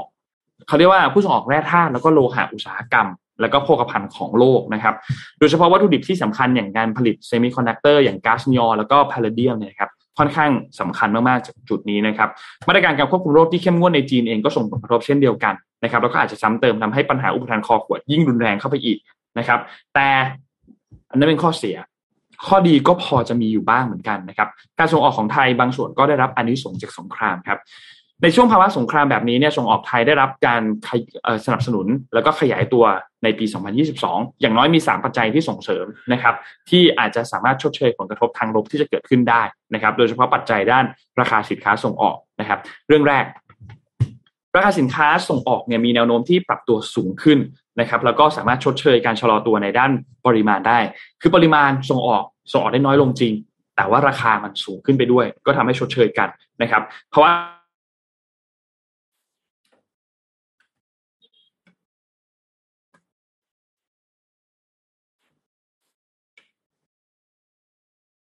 ฮัลโหลครับนนยังอยู่ไหมฮะอ๋อโอเคไปต่อนะครับโทษทีนะครับปัจจัย3อย่างที่จะทำให้ไทยเราได้รับอานิสงส์จากการขยายตัวการส่งออกในปี2022เนี่ยปัจจัยแรกครับอย่างที่บอกเมื่อกี้นะฮะแต่ว่าเมื่อกี้สัญญาณหลุดไปนนพ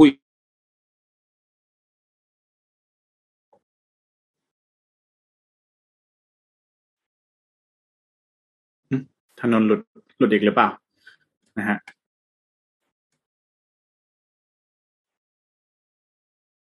โอเคนะฮะธนนท์อาจจะมีปัญหาเรื่องของการเชื่อมต่อเล็กน้อยนะครับสามารถที่จะขยายส่วนแบ่งทางการตลาดได้นะครับจากการ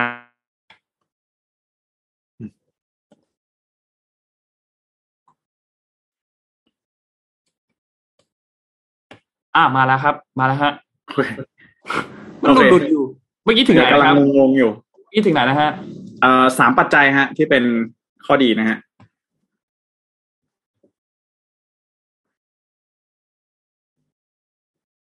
โอเคน้องชนนท์จะมีปัญหาเรื่องของการแก้คุยเรื่องอื่นก่อนมาเชื่อมต่อนะฮะอ่ะเดี๋ยวยังไงเดี๋ยวจบให้น้องชนนท์ก็ได้ฮะเพราะว่าจริงๆมีข้อมูลอยู่เหมือนกันนะครับก็หลังจากที่ได้บอกไปว่าเรื่องของการภาคการส่งออกเนี่ยนะครับมันได้รับผลกระทบทางอ้อมนะครับซะเป็นส่วนใหญ่นะภาคการส่งออกไทยเนี่ยได้รับผลกระทบทางอ้อมจากสงครามแล้วก็รัสเซียยูเครนนะครับสำหรับเรื่องของปัญหาที่เกิดขึ้นในตอนนี้นะครับที่เป็นถือว่าเป็นปัจจัยที่เป็นผลดีนะครับที่จะเกิดขึ้นเลยเนี่ยมันก็คือว่า1นะครับอย่างแรกก็คืออย่างที่น้องชนนท์ได้บอกไปว่าเรื่องแรกเลยนะครับก็คือราคาสินค้านะครับที่ส่งออกเนี่ยมีแนวโน้มที่ปรับตัวเพิ่มสูงขึ้นนะครับก็จะสามารถชดเชยนะครับการชะลอตัวในด้านปริมาณได้นะครับการภาวะสงครามแล้วก็มาตรการคว่ำบาตรเนี่ยให้รัสเซียยูเครนไม่สามารถส่งออกพลังงานแล้วก็โภคภัณฑ์ทางการเกษตรได้นะครับก็จะทำให้ผลิตภัณฑ์ทางการเกษตรนะครับพวกที่เราเนี่ยเป็นผู้ส่งออกนะครับมันจะเป็นปุ๋ยนะครับหรือว่าข้าวสาลีข้าวบาเล่เนี่ยนะครับทำให้ราคาสินค้าต่างๆตลาดโลกมันเพิ่มตัวขึ้นนะครับ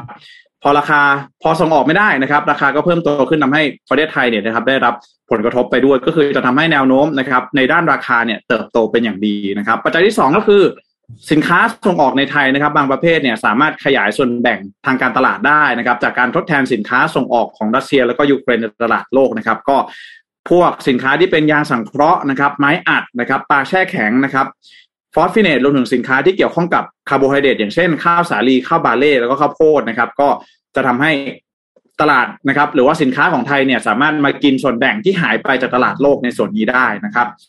ปัจจัยที่3นะครับก็คือปัจจัยสุดท้ายเนี่ยคือเงินบาทที่อ่อนค่านะครับจะสนับสนุนรายได้ของผู้ส่งออกไทยนะครับแล้วก็อาจจะช่วยเพิ่มความสามารถในการแข่งขันให้ได้มากขึ้นนะครับคือเงินบาทเนี่ยอ่อนค่ามากกว่าสกุลอื่นๆในภูมิภาคเอเชียตะวันออกเฉียงใต้นะครับทางด้านของ SCB EIC เนี่ยคาดว่าเงินบาทในระยะสั้นจะเผชิญกับแรงกดดันจากความต้องการถือครองสินทรัพย์ที่เสี่ยงลดลงหรือการขึ้นดอกเบี้ยจากประเทศสำคัญทั่วโลกนะครับก่อนจะกลับมาอยู่ในช่วงแข็งค่าอีกครั้งหนึ่งในช่วงครึ่งปีหลังนะครับก็ในช่วงเป็นผ่านนี้นะครับภาคการส่งออกไทยก็ได้รับอานิสงส์นะครับแล้วก็จะสามารถแข่งขันด้านราคาเพื่อเพิ่มสัดส่วนแบ่งทางการตลาดได้นะครับซึ่งก็จะแปลเป็นรายได้ที่เพิ่มขึ้นของธุรกิจส่งออกไทยได้ด้วยเช่นเดียวกันนะครับคือพูดง่ายๆว่าตอนนี้เงินมันอ่อนอยู่นะครับส่งออกไปได้เงินเพิ่มขึ้นด้วยนะครับพอสินค้าจากรัสเซียยูเครนขาดตลาดเนี่ยก็ทำให้สินค้าของไทยเพิ่มส่วนแบ่งทางการตลาดได้ด้วยแล้วพอในครึ่งปีหลังที่ค่าเงินบาทจะกลับมาแข็งค่าขึ้นนะครับจากมาตรการต่างๆที่เริ่มผ่อนคลายลงเนี่ยก็จะทำให้เราเนี่ยสามารถแข่งขันทางด้านราคาต่อไปในช่วงครึ่งปีหลังได้อีกด้วยนะครับก็ถือว่าในภาพรวมเนี่ย EIC ก็ยังคาดการณ์ว่ามูลค่าการส่งออกของไทยในปี 2022 เนี่ยจะขยายตัวได้ 6.1% นะครับแล้วก็จะเป็นการขยายตัวที่เป็นผลมาจากปัจจัยด้านราคาที่สูงขึ้นตามต้นทุนนะครับก็โดยเฉพาะในหมวดพลังงานแล้วก็มากกว่านะครับในการเพิ่มขึ้นในเชิงปริมาณนะครับพูดง่ายๆว่าอัตราการเติบโตเนี่ยนะครับน่าจะทำให้ราคาเนี่ยมันเพิ่มสูงขึ้นนะครับปริมาณอาจจะไม่ได้เยอะขึ้นนะครับก็ภาคการส่งออกถือเป็นอีกหนึ่งนะครับเครื่องมือหรือว่าเป็นอีกหนึ่งกลไกทางเศรษฐกิจของไทยเราที่ไทยเราเนี่ยกำลังพึ่งพานะครับในสำหรับการฟื้นตัว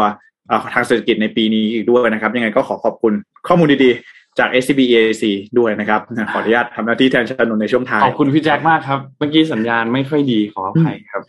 ก็อย่างที่พี่แจ็คพูดครับว่าอันนี้น่าสนใจมากแต่ว่าก็ต้อง disclaimer เคลมกันนิดนึงนะว่าอันนี้มันเป็นปัจจัยที่เกิดขึ้นจากสถานการณ์ของโลกนะครับไม่ใช่ปัจจัยที่เกิดขึ้นจากฝั่งของไทยเองที่มีการปรับตัวหรือนู่นนี่อะไรนะเป็นปัจจัยภายนอกเพราะฉะนั้นถ้าเราอยากที่จะคว้าโอกาสนี้ให้ได้มากกว่านั้นก็อาจจะต้องมาดูทางฝั่งของไทยเองว่าทางด้านพาณิชย์เองทำอะไรได้บ้างต่างประเทศเองรัฐมนตรีต่างประเทศเองทำอะไรได้บ้างนะครับเพื่อที่จะให้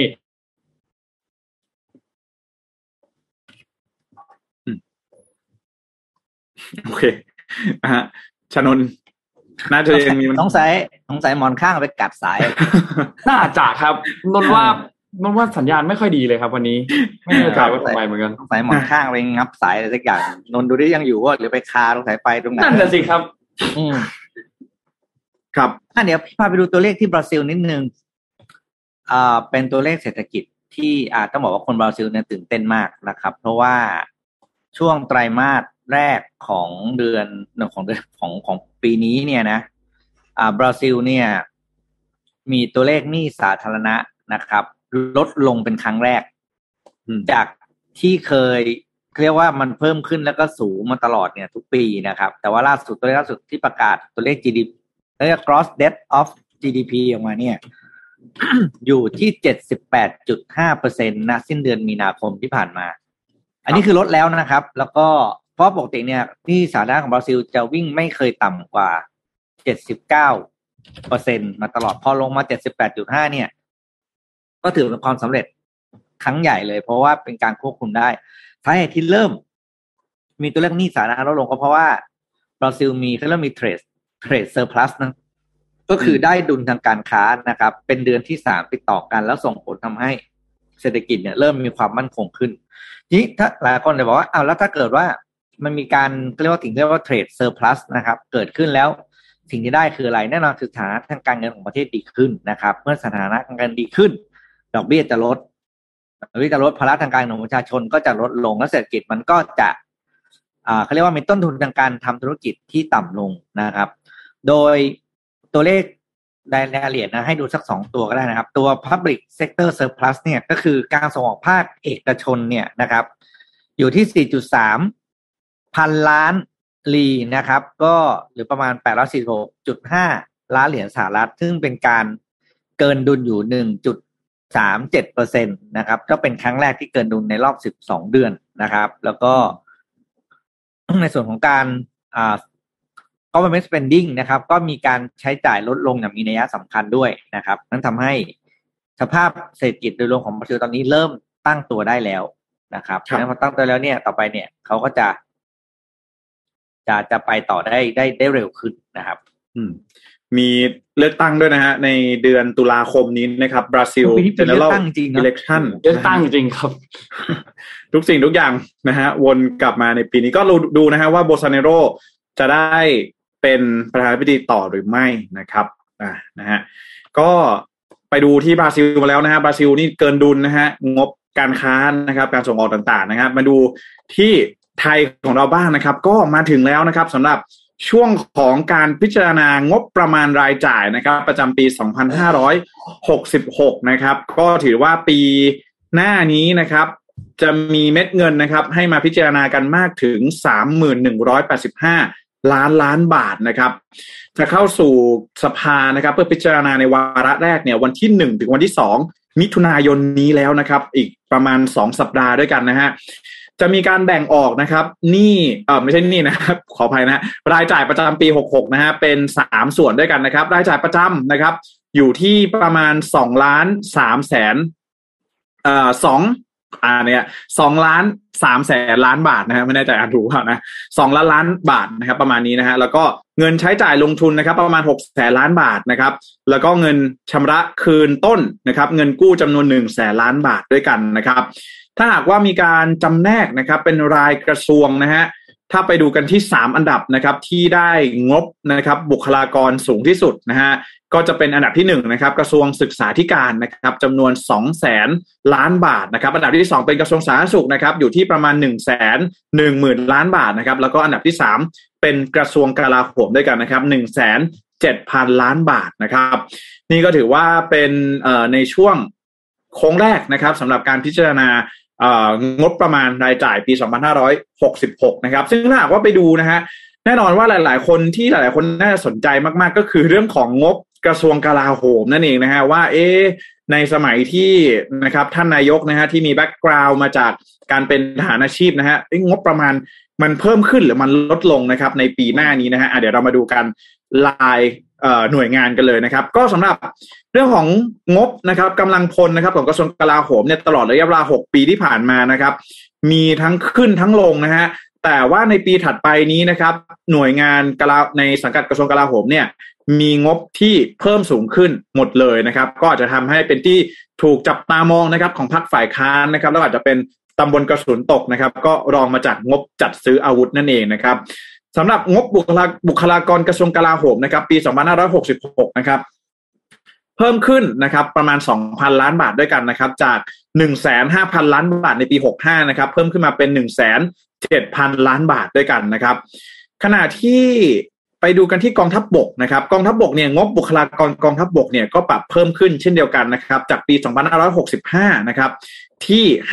58,000 ล้านบาทนะครับปรับเพิ่มขึ้นมาเป็น 60,000 ล้านบาทด้วยกันนะครับกองทัพเรือ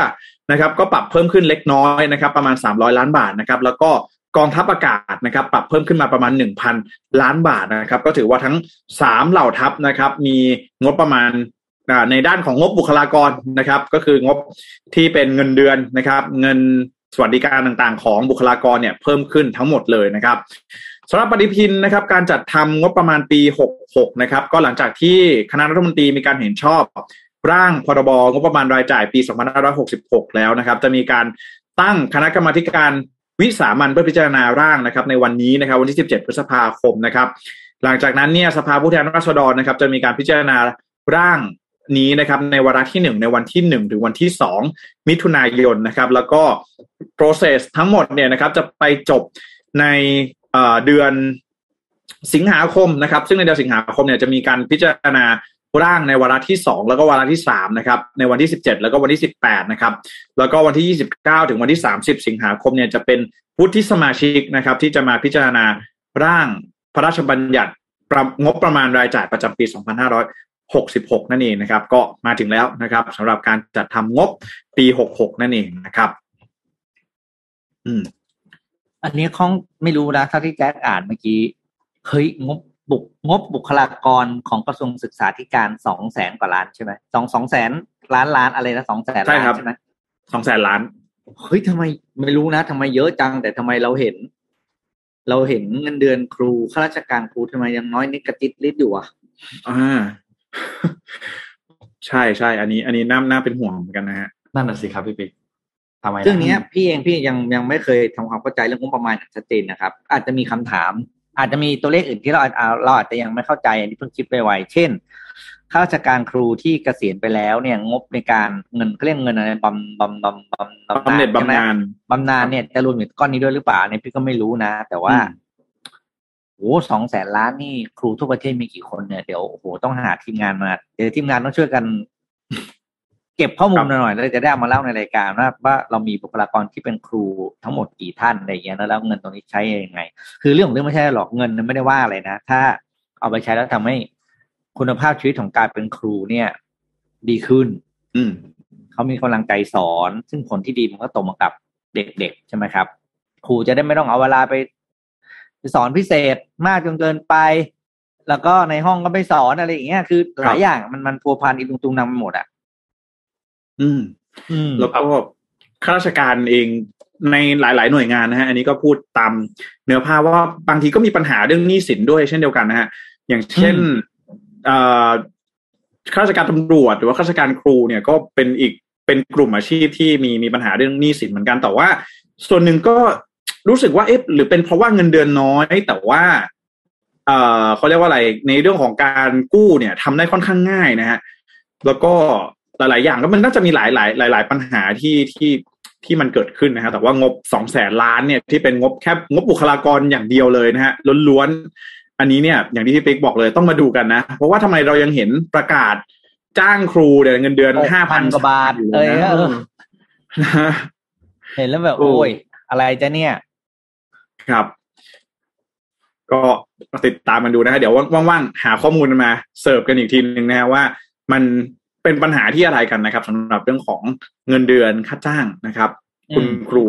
ของบ้านเรานะครับอ่ะเดี๋ยวปิดท้ายกันที่การเลือกตั้งผู้ว่าหน่อยนะฮะก็เอาเรื่องทางเทคนิคก่อนนะฮะก็คือในช่วง7วันนะครับ7วันสุดท้ายนี้นะครับทางด้านของกกตนะครับโดยคุณสำราญตันพานิชนะฮะผู้อำนวยการการเลือกตั้งประจำกรุงเทพมหานครนะครับได้มีการออกประกาศเรียบร้อยนะครับการห้ามเผยแพร่โพลคะแนนนิยมของผู้สมัครผู้ว่าราชการกรุงเทพมหานครนะครับคืออาทิตย์นี้เราจะไม่เห็นโพลแล้วนะครับโพลสุดท้ายล่าสุดเนี่ยเดี๋ยววันนี้มีมาฝากกันด้วยนะครับก็คือโพลของซุปเปอร์โพลแล้วก็นิด้าโพลนะครับซึ่งถือว่าน่าจะเป็นสุดท้ายแล้วนะครับสำหรับแนวโน้มว่าที่ผู้ว่าราชการกรุงเทพมหานครของเรานะครับ สำหรับการจัดทำโพลเนี่ยสามารถจัดทำได้แต่ห้ามเผยแพร่ผลสำรวจแล้วจะทำทำไมเนี่ยทำเองดูเองเหรอครับทำได้แต่ห้ามเผยแพร่นะครับก็ตั้งแต่วันนี้ถึงวันที่22นะครับหรือว่าภายหลังการเลือกตั้งเพื่อไม่ให้เกิดความได้เปรียบนะครับในหรือว่าเสียเปรียบในการเลือกตั้งนะครับสำหรับโพลเนี่ยเดี๋ยวไปดูกันที่ซุปเปอร์โพลก่อนเลยนะครับซุปเปอร์โพลเนี่ยผลการศึกษานะครับพบว่าอันดับที่1นะครับอันดับแรก 24.3% เนี่ยเลือกคุณชัชชาติสิทธิพันธ์นะครับอันดับที่2เนี่ยนะครับ 13.5% ซึ่งห่างกับอันดับที่1เนี่ยเกือบ 11% เลยนะฮะประมาณนะฮะจะเลือกคุณสกลทีพัทยกุลนะครับอันดับที่3นะครับจะเป็นดร.เอนะครับคุณสุชาติชวีสุวรรณสวัสดิ์นะครับ 11.6% แล้วก็อันดับที่4เนี่ยจะเป็น 7.9% เป็นคุณวิโรจน์ลักษณะอดิศรนะครับแล้วก็อันดับที่5เป็นคุณพลตำรวจเอกอัศวินขวัญเมืองนะครับที่ 6.9% ด้วยกันซึ่งซุปเปอร์โพลเนี่ยจะมีเนี่ยนะฮะที่ตามที่ขึ้นภาพไว้เลยจะมีโพลผลก่อนแล้วก็หลังด้วยนะครับคือคุณชัชชาติเนี่ยนะครับในครั้งที่6เนี่ยเพิ่มขึ้นนะครับเล็กน้อยนะครับคุณสกลทีก็เพิ่มขึ้นแต่ดร.เอนะครับคุณสุชาติชวีเนี่ยลดลงนะครับแล้วก็ที่เหลือเนี่ยนะครับพลตำรวจเอกอัศวินขวัญเมืองก็ลดลงเช่นเดียวกันนะครับแล้วก็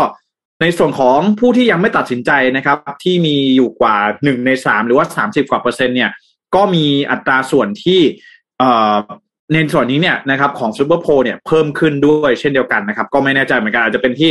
การจัดทำนะครับผลโพลหรือเปล่านะครับก็สำหรับซุปเปอร์โพลเนี่ยจะเป็นการจัดทำผลสำรวจนะครับทั้งในแง่ของเชิงปริมาณและก็เชิงคุณภาพนะครับจำนวน 1,580 ตัวอย่างนะครับก็เก็บข้อมูลตั้งแต่วันที่1ถึงวันที่13พฤษภาคมที่ผ่านมานะครับโดยในซุปเปอร์โพลเนี่ยก็ยังเห็นนะครับว่าชาวกรุงเทพมหานครเนี่ยนะครับมีสัดส่วนกว่า 70% นะครับที่ตัดสินใจไปเลือกตั้งนะครับในวันที่22พฤษภาคมนี้นะครับก็นี่ถือว่า majority นะครับส่วนใหญ่ก็ยังไปเลือกตั้งกันนะครับสำหรับโพลต่อมานะครับก็คือนิด้าโพลนะครับนิด้าโพลจากสถาบันบัณฑิตพัฒนบริหารศาสตร์นะครับนิด้าโพลเนี่ยนะครับเปิดเผยว่าผลสำรวจของประชาชนนะครับในเรื่องสนามเลือกตั้งผู้ว่ากทมรอบที่3นะครับผลสำรวจระหว่างวันที่9ถึงวันที่10นะครับจากประชากรอายุ18ปีขึ้นไปนะฮะ50เขต 1,354 หน่วยนะครับอันดับที่1นะครับเป็นดร.ชัชชาติสิทธิพันธ์นะครับเช่นเดียวกันนะ 45.13% นะครับอันดับที่2เป็นพลตำรวจเอกอัศวินขวัญเมืองนะครับ 11.37% อันดับที่3เป็นดร.วิโรจน์ลักษณะอดิศรพรรคก้าวไกลนะครับ 9.75% แล้วก็อันดับที่4เป็นยังไม่ตัดสินใจนะครับ 9.23% แล้วก็อันดับที่5เป็นดร.เอสุชาติชวีสุวรรณสวัสดิ์นะครับ 8.94% นะฮะซึ่งก็ต้องบอกว่าผลโพเนี่ยค่อนข้างแตกต่างจากทางด้านซุปเปอร์โพอยู่นะฮะเพราะว่าอันดับที่4ที่เป็นยังไม่ตัดสินใจเนี่ยสำหรับนิด้าโพเนี่ยอยู่ที่ 9.23% เท่านั้นนะครับแต่ว่าที่ซุปเปอร์โพเนี่ย30กว่าเปอร์เซ็นต์เลยด้วยกันอาจจะเป็นในเรื่องของการทำแบบสำรวจนะฮะอาจจะมีความแตกต่างในเรื่องของกระบวนการวิธีการคิดคำนวณอะไรต่างๆนะฮะก็เป็นไปได้นะครับสำหรับผลที่ให้ตรงกันก็คือสำหรับผู้ที่จะเดินทางไปเลือกตั้งเนี่ยนะครับก็อยู่ที่ประมาณ 70% เช่นเดียวกันนะครับก็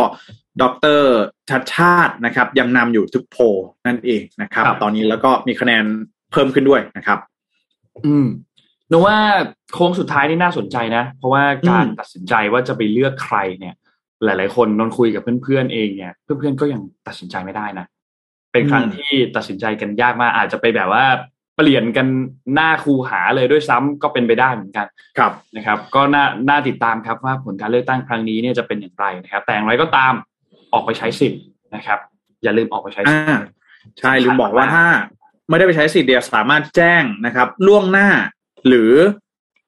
ภายหลังได้ภายใน7วันนะฮะก็คือเนี่ยตั้งแต่ตอนนี้ใครที่รู้ว่าวันอาทิตย์นี้ไม่ได้มีโอกาสไปใช้สิทธิ์เนี่ยแจ้งล่วงหน้าได้นะครับ7วันแล้วก็หลังจากวันที่22แล้วอีก7วันนะครับไปถึงวันที่29พฤษภาคมเนี่ยสามารถแจ้งได้นะครับถ้าถามว่าไม่แจ้งนะครับแจ้งผ่านช่องทางออนไลน์ได้นะครับเชื่อว่าช่องทางเนี่ยน่าจะสะดวกนะฮะถ้าไม่แจ้งเนี่ยนะครับหลายๆคนก็สงสัยหลายทีแล้วนะฮะว่าเอ๊ะตั้งแต่เลือกตั้งใหญ่เลือกตั้งอบตเลือกตั้งผู้ว่าอะไรเนี่ยถ้าไม่ไปจะเกิดอะไรขึ้นนะฮะต้องบอกว่าถ้าไม่ไปเนี่ย จะถูกตัดสิทธิ์ทางการเมือง2ปีนะครับนับตั้งแต่วันเลือกตั้งนะครับเพราะฉะนั้นแล้วถ้าท่านนะฮะเป็นแคนดิเดตเป็นผู้ใหญ่บ้านเป็นอะไรแบบนี้นะฮะที่จะได้รับการเลือกตั้งทางการเมืองแล้วคุณไม่ไปเลือกตั้งเนี่ยก็อย่าตกม้าตายนะครับบอกแบบนี้แล้วกันนะอย่าลืมแจ้งด้วยนะครับแต่ว่าไม่มีเลือกตั้งล่วงหน้าไม่มีเลือกตั้งล่วงหน้าใช่เพราะไม่มีเลือกตั้งนอกเขตใช่ครับก็น่าจะประมาณนี้นะครับเดี๋ยวพรุ่งนี้เนี่ยเรามาอัปเดตเรื่องของฝั่งที่ยุโรปแล้วก็ฝั่งเศรษฐกิจของที่สหรัฐกันรวมถึงที่เกาหลีเหนือตอนนี้ที่ตัวเลขผู้ติดเชื้อโควิดนี่รู้สึกว่าจะไปแตะล้านแล้วนะครับครับน่าเป็นห่วงฮะที่เกาหลีน่าเป็นห่วงมากแล้วก็ไปดูที่จีนกันด้วยนะครับเพราะว่าจีนเนี่ยจะมีการเปิดเมืองละในวันที่1มิถุนายนที่จะถึงนี้นะครับค่อยๆไปดูสถานการณ์กันนะครับว่าเป็นอย่างไรบ้างเดี๋ยวพรุ่งนี้มาอัปเดตให้ฟังกันยาวๆนะครับวันนี้พี่ๆมีเรื่องอะไรปิดท้ายกันอีกมั้ยครับครบถ้วนแล้วไม่มีแล้วครับโอเคครับงั้นวันนี้ขอบคุณ SCB ครับผู้สนับสนุนแสนใจดีของเรานะครับและขอบคุณข้อมูลดีๆจาก SCB EIC ด้วยนะครับและที่สำคัญครับขอบคุณดีน่าโทนิวน้ำเต้าหู้ออร์แกนิกหอมอร่อยดีกับสุขภาพให้คุณออร์แกนิกได้ทุกวันนะครับมี2สีอยู่ข้างหลังพี่แจ็คตรงนี้เลยนะครับก็ขอบคุณผู้ฟังด้วยนะครับที่ติดตาม Mission Daily Report นะครับวันนี้วันอังคารนะครับแล้วเราพบกันใหม่อีกครั้งนึงในวันพรุ่งนี้วันพุธนะครับเรา3คนลาไปก่อนครับสวัสดีครับสวัสดีครับ Mission Daily Report Start your day with news you need to know